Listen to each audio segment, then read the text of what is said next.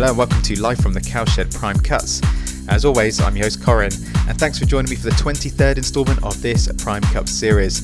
Now, thanks for sticking with us. I obviously had a week off last time, had some technical issues I had to overcome, but everything's all good. We're back on track now, and to make up for it, I'm going to be dropping another mix cast in just a week's time to get back on schedule. So make sure you hit subscribe, tune in for that. That's one week's time.